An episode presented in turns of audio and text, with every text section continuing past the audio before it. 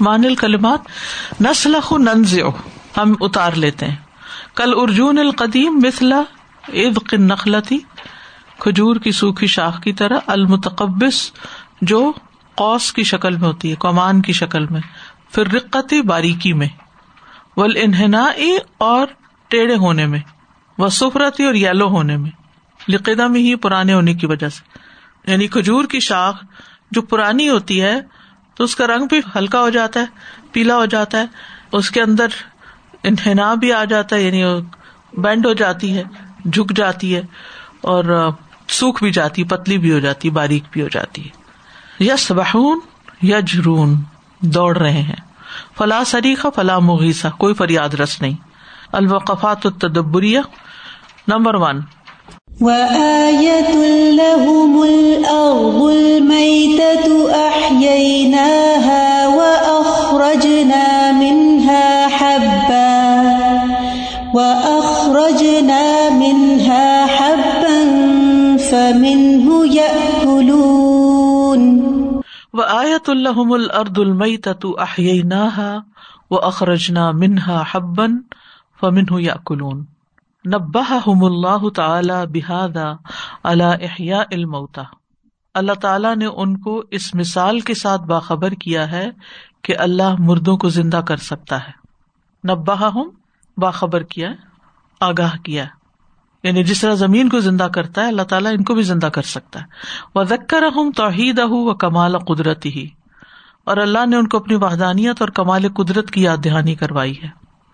وہی الارض المیتۃ احیاہا، اور وہ مردہ زمین ہے جس کو وہ زندہ کرتا ہے، بن نباتی، نباتات اگا کر، و اخراج الحب منہا، اور اس سے اناج نکال کے۔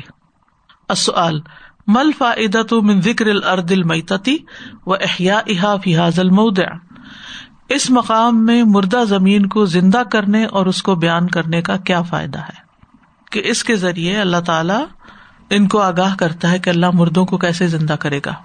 نمبر ٹو، سبحان الذی خلق الازواج كلها مما تنبت الارض ومن انفسهم ومن انفسهم ومما لا يعلمون۔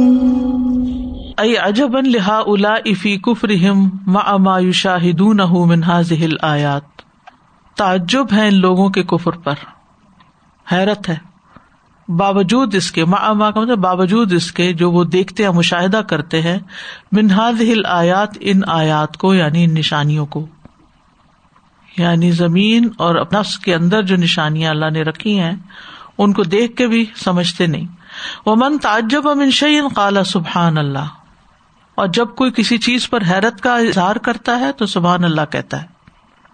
السؤال ماذا یقول الانسان عند التعجب من شیء، کسی چیز پر تعجب کے وقت انسان کیا کہتا ہے؟ سبحان اللہ۔ نمبر تھری، وآیۃ لہم اللیل نسلخ منہ النہار فإذا ہم مظلمون والشمس تجری لمستقر لها ذلك تقدیر العزیز العلیم والقمر قدرناه منازل حتى عاد كالعرجون القدیم للشمس ينبغي لها أن تدرك القمر ولا الليل سابق النهار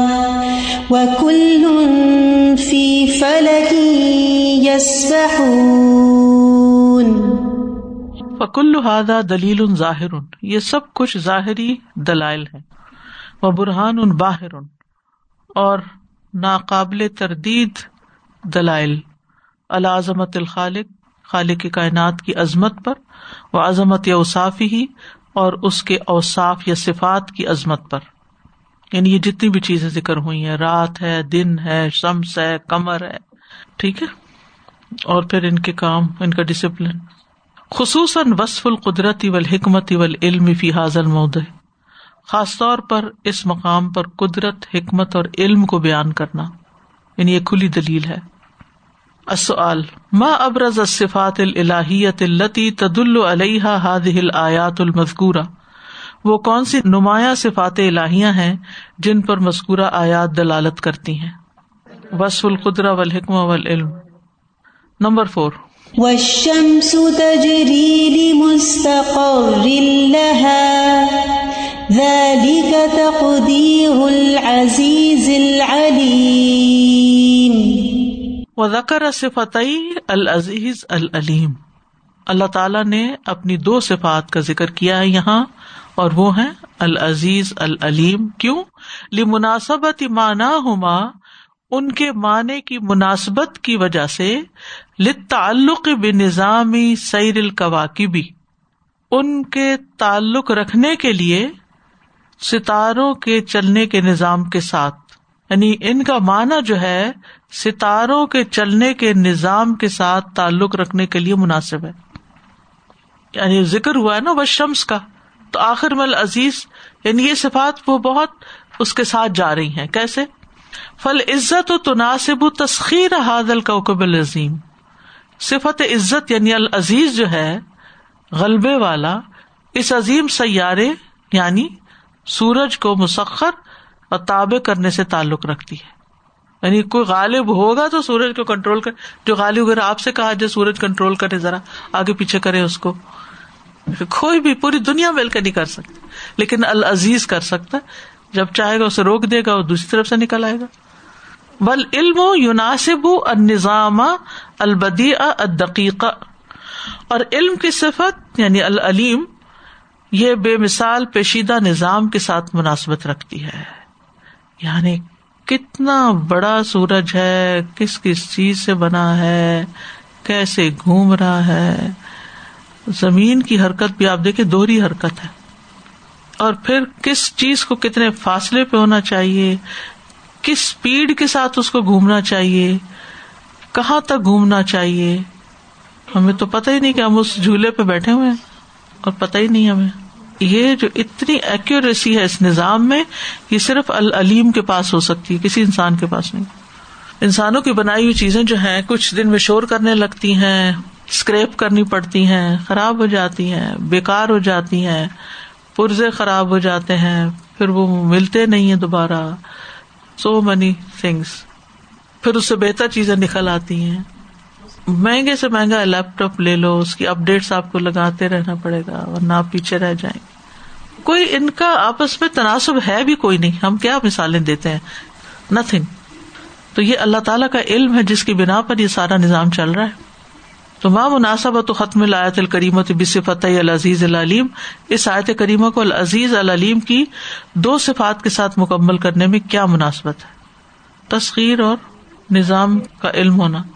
نمبر فائیو: وَآيَةٌ لَهُمْ أَنَّا حَمَلْنَا ذُرِّيَّتَهُمْ فِي الْفُلْكِ الْمَشْحُونِ. وَذَكَرَ الذُّرِّيَّةَ لِضَعْفِهِمْ عَنِ السَّفَرِ. اللہ تعالیٰ نے اولاد کا ذکر کیا کیونکہ وہ سفر کرنے سے عاجز ہوتے ہیں، کمزور ہوتے ہیں. فَالنِّعْمَةُ فِيهِمْ أَمْكَنُوا، اور ان میں نعمت کا احسان اور بھی زیادہ پایا جاتا ہے، یعنی اس سفر کی نعمت کا، کشتیوں کی نعمت کا. السؤال: ما وجہ ذکر ذریت فی الآیۃ؟ اس آیت میں اولاد کا ذکر کرنے کی کیا وجہ ہے؟ یعنی وہ خود سفر نہیں کر سکتے نا، پیدل نہیں جا سکتے، گھوڑوں پہ نہیں بیٹھ سکتے بچے. ذریت حملنا ذریتہم فی الفلک المشحون. کبھی انسان خود جاتا ہے اور کبھی بچوں کو سوار کر کے بھیج دیتا ہے. العمل بالآیات. تأمل بعد الحبوبی اب الثماری فی طعامک. اپنے کھانے میں بعض اناج یا پھلوں میں سے جو پیش کیے جاتے ہیں ان میں غور کریں. فی طعامک، اپنے کھانے میں. من بذرہا حتی وصولہا الیکا، ان کی کاشت سے لے کر آپ تک پہنچنے تک. یعنی آپ کے کھانے میں جو اناج یا پھل پیش کیے جاتے ہیں ان میں غور کریں اس وقت سے جب ان کو بویا گیا، بذر بیج ڈالا گیا، ان کا بذرا بیج کو کہتے ہیں، بیج ڈالا گیا اور آپ تک پہنچے. سارے سٹیپس گنے بیٹھ کے ذرا. ثم اشکر اللہ علی نعمہ التی لا تحصی، پھر اللہ کی نعمتوں پر شکر ادا کریں جو شمار نہیں کی جا سکتی. لیاکلوا من ثمرہ مما عملتہ ایدیہم فلا یشکرون. بچوں کے ساتھ یہ ایکٹیویٹی کی جا سکتی ہے، ان سے پوچھیں کہ کہاں سے آئی، ایک ایک سٹیپ، یعنی بیج ڈالنے کے بعد صحیح جگہ پہ ڈالنا، پھر پانی دینا، پھر اس کی گرمی سردی سے حفاظت کرنا، پھر اس کے بڑے ہونے تک اس کا انتظار کرنا صبر کے ساتھ، پھر اس کا پھل توڑنا، پھر اس کو مارکیٹ میں لے کے آنا، پھر اس کو خریدنا، پھر اس کو صاف کرنا، اس کو پکانا، پکانے میں کئی مرحلے ہیں، پھر بالآخر انسان کا کھانا. نمبر ٹو، قل فی الصباح اللہم بک اصبحنا وبک امسینا وبک نحیا وبک نموت والیک النشور، وفی المساء اللہم بک امسینا وبک اصبحنا وبک نحیا وبک نموت والیک المصیر، وآیۃ لہم اللیل نسلخ منہ النہار فإذا ہم مظلمون. قل فی الصباح، صبح کے وقت پڑھیں، اللہم بک اصبحنا وبک امسینا، اے اللہ ہم نے تیرے فضل کے ساتھ صبح کی، تیرے فضل سے شام کی، تیرے ہی فضل سے زندہ ہے اور تیرے ہی نام پہ مرتے ہیں اور تیری ہی طرف اٹھ کے جانے. کتنی خوبصورت دعا ہے. اور شام کے وقت پڑھیں، اللہم بک امسینا وبک اصبحنا وبک نحیا وبک نموت والیک المصیر، اے اللہ ہم نے تیرے ہی فضل کے ساتھ شام کی، تیرے ہی فضل سے زندہ ہیں، تیرے ہی نام پر ہم مرتے ہیں اور تیری ہی طرف ہمیں پلٹنا ہے. نمبر تھری، تأمل لو لم توجد وسائل النقل الحدیثۃ کیف ستکون معاناتک ثم اشکر اللہ تعالی علی تسخیرھا لنا، وآیۃ لہم انا حملنا ذریتہم فی الفلک المشحون وخلقنا لہم من مثلہ ما یرکبون. تأمل کا مطلب آپ غور کیجئے، لو لم توجد اگر نہ ہوتے، نہ پائے جاتے، وسائل النقل الحدیثۃ نقل و حمل کے وسائل، کیف ستکون معاناتک تو پھر آپ کی کتنی زیادہ مشکل ہوتی.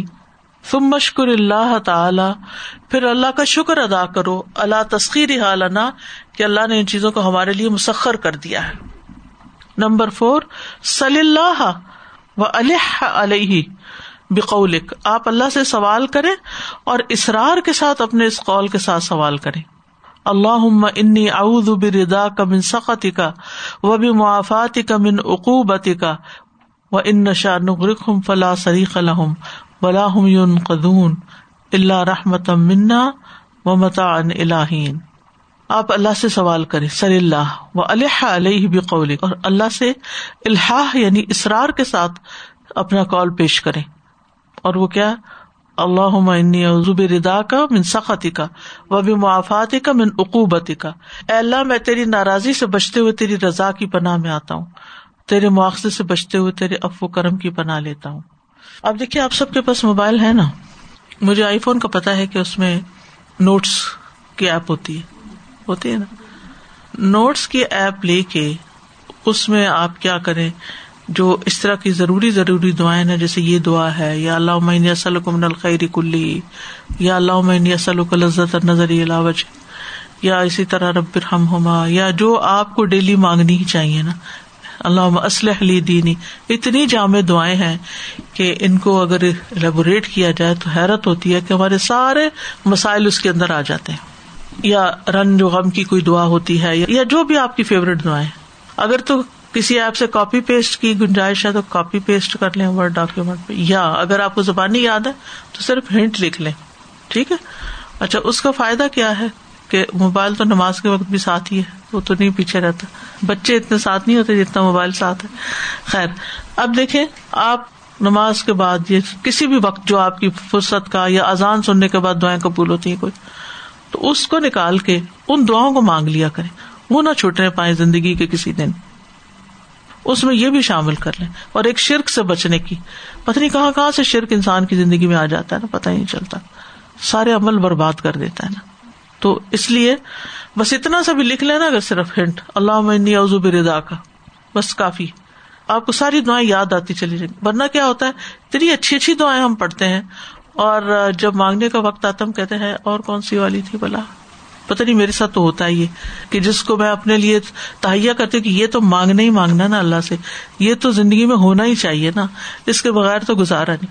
جیسے بہت سے نیکی کے کام ہوتے ہیں نا, اور آپ کے پاس وقت کم ہوتا ہے تو سمجھ نہیں آتی یہ کرے وہ کرے وہ کرے, کیا کرے کیا نہ کرے, اور ان میں زیادہ اچھا کون سا. کئی دفعہ ایسی چیزیں ہو جاتی ہیں, ہر وقت نہیں ہوتی لیکن نال. تو یہ دعا بھی مجھے بہت اچھی لگتی ہے, اللہم وفقنی لما تحب و ترضا. مجھے نہیں پتا جس کام کو ہو سکتا ہے میں چھوٹا سمجھ رہی ہوں اور اللہ کے نزدیک وہ اتنا بڑا اللہ کی محبت لانے والا کام ہو, اور مجھے توفیق ہی نہ ہو رہی ہو اور میں اس کی طرف توجہ ہی نہ کر رہی ہوں, دھیان ہی نہ دے رہی ہوں. اللہ وفقنی, اللہ توفیق دے دے مجھے ان کاموں کی جو تجھے پسند ہے, کیونکہ زندگی تو مختصر ہے, دن بھی چوبیس گھنٹے کا, آرام بھی کرنا ہے اور بھی کئی کام ہیں, کیا کیا کریں اور کیا نہ کریں.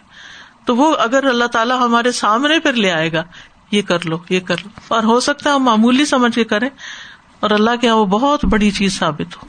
سادہ الحمدللہ اللہ تعالیٰ ان سب لوگوں کو جزائے خیر دے جو الہدا کی ایپس ڈیزائن کرتے ہیں اور ہمارے لیے اتنی آسانی کرتے ہیں. تو یہ ساری ایپس کے اندر ایک آپشن ہوتا ہے بک مارکس کا, تو اگر ہم اتنے سے اتنے پیج تک بک مارک بھی کر لیتے ہیں نا, تو ہر نماز کے بعد اگر ہم, جیسے آپ نے کہا فون تو ساتھ ہی ہوتا ہے, تو وہ اٹھا کر ہر نماز کے بعد اگر ہم یہ طے کر لیں کہ اس نماز کے بعد ہم نے یہ یہ دعائیں کرنی ہیں, تو وہ پھر چند ہی دنوں میں وہ پھر ہمیں یاد بھی ہو جاتی ہیں اور پھر وہ ایک سیکوینس کے ساتھ ایک پراپر آرڈر میں بھی ہمیں یاد ہو جاتی ہیں. اور اسپیشلی یہ والی جو دعا ہے سبحان اللہ, یہ تو سجدے کی بھی دعا ہے, تو اس کو اگر نماز کے اذکار کو مزید اچھی طرح سے یاد کر لیں تو یہ اس میں بھی شامل ہو جائے گی.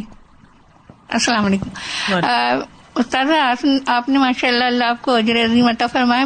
استاذہ آپ نے جو ہے ایک قرآن مسنون قرآنی مسنون دعائیں جو ہیں آپ نے لکھی, اس میں پہلے سب سے پہلے آپ نے یہی کہا ہے کہ دعا ہو عبادہ, ظاہر عبادت ہے, دعا بھی عبادت ہے ہمارے لیے. تو الحمدللہ, اور اس سے ہمیں بہت آسانی ہوئی کہ ان کتابوں سے ہم نے دعائیں یاد کی. الحمدللہ الحمدللہ بس میرا کہنے کا یہ اس وقت مقصد یہ ہے کہ دعائیں بہت ساری ہیں, لیکن کچھ کی دعاز ہیں جی جی کہ جن سے بہت سارے مسئلے حل ہوتے ہیں. نمبر فائیو, تصدق بجزء من مالک علی عہد الفقراء والمساکین وإذا قیل لهم انفقوا مما رزقکم اللہ قال الذین کفروا للذین آمنوا انطعم من لو یشاء اللہ اطعمہ ان انتم الا فی ضلال مبین. فقراء اور مساکین پر اپنے مال کا کوئی حصہ صدقہ کریں. ہم نے تعام المسکین پروجیکٹ جو شروع کیا ہوا ہے, ابھی اسلام آباد میں زیادہ اس کو آرگنائز کیا, پھر سارے شہروں تک انشاءاللہ جائے گا. اس میں ہر برانچ کو یہ ذمہ داری دی گئی ہے کہ وہ اپنے آس پاس کے مساکین کو آئیڈینٹیفائی کریں, ان کو عزت کے ساتھ دعوت دیں, کھانے پہ کھانا کھلائیں اور اس کے ساتھ درس ارینج کریں.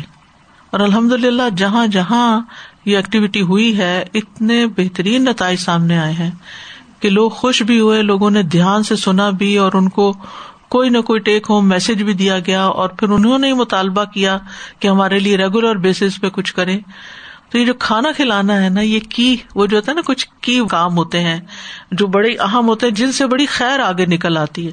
یعنی اگر آپ ویسے کہتے ہیں نا آؤ درس پر, پانچ آتے چھ آتے, کو بد دلی سے آتے, کچھ مساکین کی پہلے تو ان کا پیٹ بھرے اور پھر اس کے بعد ان کو. حضرت یوسف نے کیا کیا تھا, کھانا آتا ہے نا جب تک, تو کھانے کے ساتھ ہی بات کر کے پھر تبلیغ کی. تو الحمدللہ اس میں ایک جگہ پر جیسے اگر پچاس ساٹھ لوگوں کو بھی کھانا کھلاتے ہیں تو سو ڈالر میں یا اس سے بھی کم میں وہ ارینج ہو جاتا ہے, یعنی اچھا بھلا کھانا.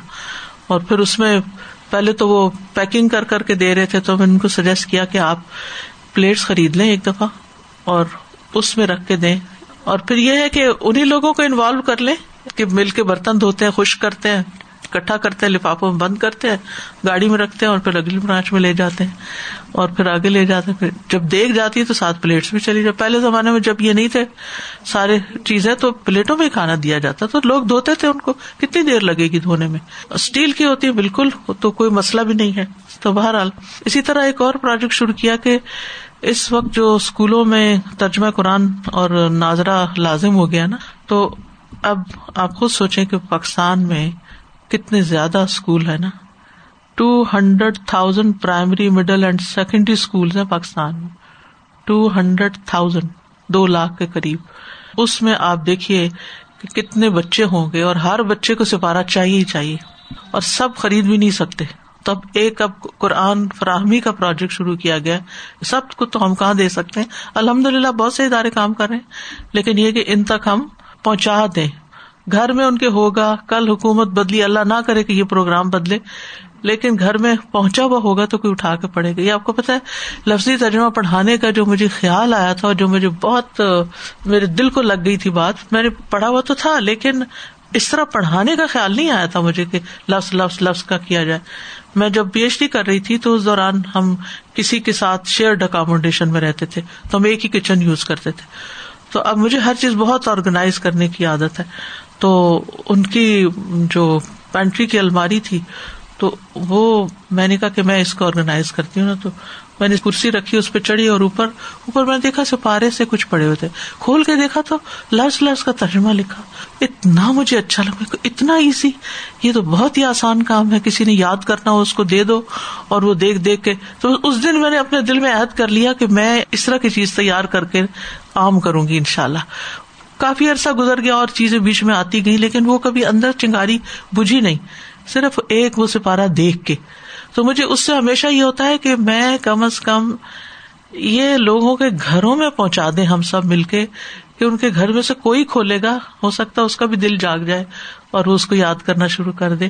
کیونکہ جتنا آپ ٹیکسٹ کے کلوز ہوں گے نا, یہ لفظ اس کا یہ مطلب ہے, اس کا یہ, اور پھر آپ اس کو سمجھیں گے تو اس سے جو دل میں چیز اٹھتی ہے. اب آپ سوچیں کہ اتنے پارے اگر ہم صرف پانچ ہزار کا بھی سیٹ چھپاتے ہیں نا, پانچ ہزار لوگوں کے لیے بھی, تو اس کے لیے سینتالیس لاکھ روپے کی وہ چاہیے ہمیں پرنٹر کو دینے کی. وہ نکلیں گے نکلیں گے لیکن پرنٹر کو تو پیسے چاہیے نا, وہ کیسے چھاپ چھاپ کے ہمیں دیتا رہے, انتظار کرے کہ ہاں جی آپ دو مہینے میں پیسے مجھے لوٹائیں گے یا چار مہینے میں لوٹائیں گے. تو اس لیے میں کہتی ہوں کہ ہر شخص چاہے ایک ڈالر بھی ڈالے, اگر اپنا حصہ ڈال تو پتہ نہیں کہاں تک اس کی خیر جائے, کس کس تک پہنچے. الحمدللہ. التوجیحات نمبر ون, تفکر فی مخلوقات اللہ تعالی فی الارض و ثمارہا وفی السماء و کواکبہا. اللہ تعالیٰ کی مخلوقات میں, زمین کے پھلوں میں غور کریں اور آسمان میں اور اس کے ستاروں میں غور کریں. غور کریں, آج سنو پہ خوب غور کریں, کیسے گر رہی ہے اور کیسے جم رہی ہے اور کیا ساتھ لے کے اتر رہی ہے. ابھی بھی گر رہی ہے, بالکل سامنے نظر آ رہی ہے وہ گرتی ہوئی. سبحان اللہ, لگتا ہے ایک لیئر نیچے اور ایک اوپر ہے. وآیۃ لہم الارض المیتۃ احییناها واخرجنا منها حبا فمنه یأکلون. نمبر ٹو, من ضعف البشریۃ انها احتاجت الی سفینۃ واحدۃ لبقاء نسلها فی زمن نوح علیہ السلام. انسانیت کی کمزوری میں سے ہے من ضعف البشریہ کہ نوح علیہ السلام کے زمانے میں انسانوں کو کشتی کی ضرورت تھی تاکہ نسل قائم رہ سکے, ورنہ وہ قائم نہیں رہتے نا, وہ بچتے نا. پانی اتنا آ گیا تھا, ایمان والے بھی کیسے بچتے اگر کشتی نہ ہوتی. وآیۃ لہم انا حملنا ذریتہم فی الفلک المشحون. نمبر تھری, لا ینجی العبد من العذاب الدنیوی والاخروی الا رحمۃ اللہ تعالی. اللہ اکبر. الا رحمۃ منا ومتاع الہین. بندے کو دنیا کے اور آخرت کے عذاب سے اللہ تعالی کی رحمت کے سوا کوئی نجات نہیں دے سکتا, کوئی نہیں دے سکتا. یہ ہمیں یاد رکھنا چاہیے کہ کسی بھی تکلیف سے ہم بچتے ہیں نا, اور کسی بھی مشکل سے تو صرف اللہ ہی بچاتا ہے. اللہ رحمت منا و متاعن الہین. اور پھر انسان کو یہ بھی یاد رکھیے کہ بس تھوڑی سی مہلت ہے ابھی, اور جس دن آخری وقت آ گیا پھر تو جانا ہی جانا ہے. وآخر دعوانا ان الحمد للہ رب العالمین. سبحانک اللہم و بحمدک, اشہد ان لا الہ الا انت, استغفرک و اتوب الیک. السلام علیکم و رحمۃ اللہ وبرکاتہ.